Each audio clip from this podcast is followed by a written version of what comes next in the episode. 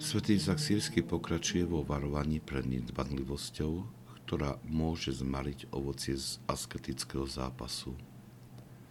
Prirovnáva to k náhlemu mrazu, ktorý ničí púčiky ovocných stromov. Tak ľahko a náhle môžeme prísť o duchovnú šatvu dokonca aj pre chvíľkovú nepozornosť, ktorá ochabí sústredenosť našej duše. Pochopiť toto poučenie možno spôsobuje ťažkosti, pretože nám chýba tá intenzívna skúsenosť asketika, ktorý sa v samote namáha očistiť svoje srdce a mysel, aby bol otvorený pre nebeské veci. Pomôžme si preto slovami jedného starca, ktorý hovorí Tak ako vydláždená cesta, po ktorej sa ustavične chodí, nedáva príležitosť vyklíčiť žiadnej tráve ani ničomu, čo je na ňu zasiaté.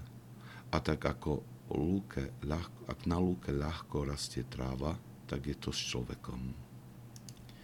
Kým žije uprostred materiálnych potešení sveta, jeho mysel je neprestane vyrušovaná svetskými starostiami a tak udupávaná, nemôže spoznať vášne, ktoré sú skryté v jeho duši ale ak stichne, ak sa vzdiali od všetkých rozptýlení a starostí, potom zretelne vidí vášne, ktoré v ňom rastú.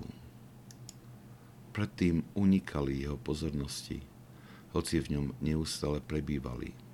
Teraz ich však vidí a vytrháva ich. Na každej úrovni duchovného života môžeme pozorovať túto zákonitosť duchovného života. Nedovoľme preto svetským starostiam a potešeniam, aby udupali vnímavosť našej duše pre nebeské veci. Nech nedbalosť a nepozornosť neprinesú mraz do duše, ktorý by zničil všetky púčiky rodiaceho sa nového života v nás.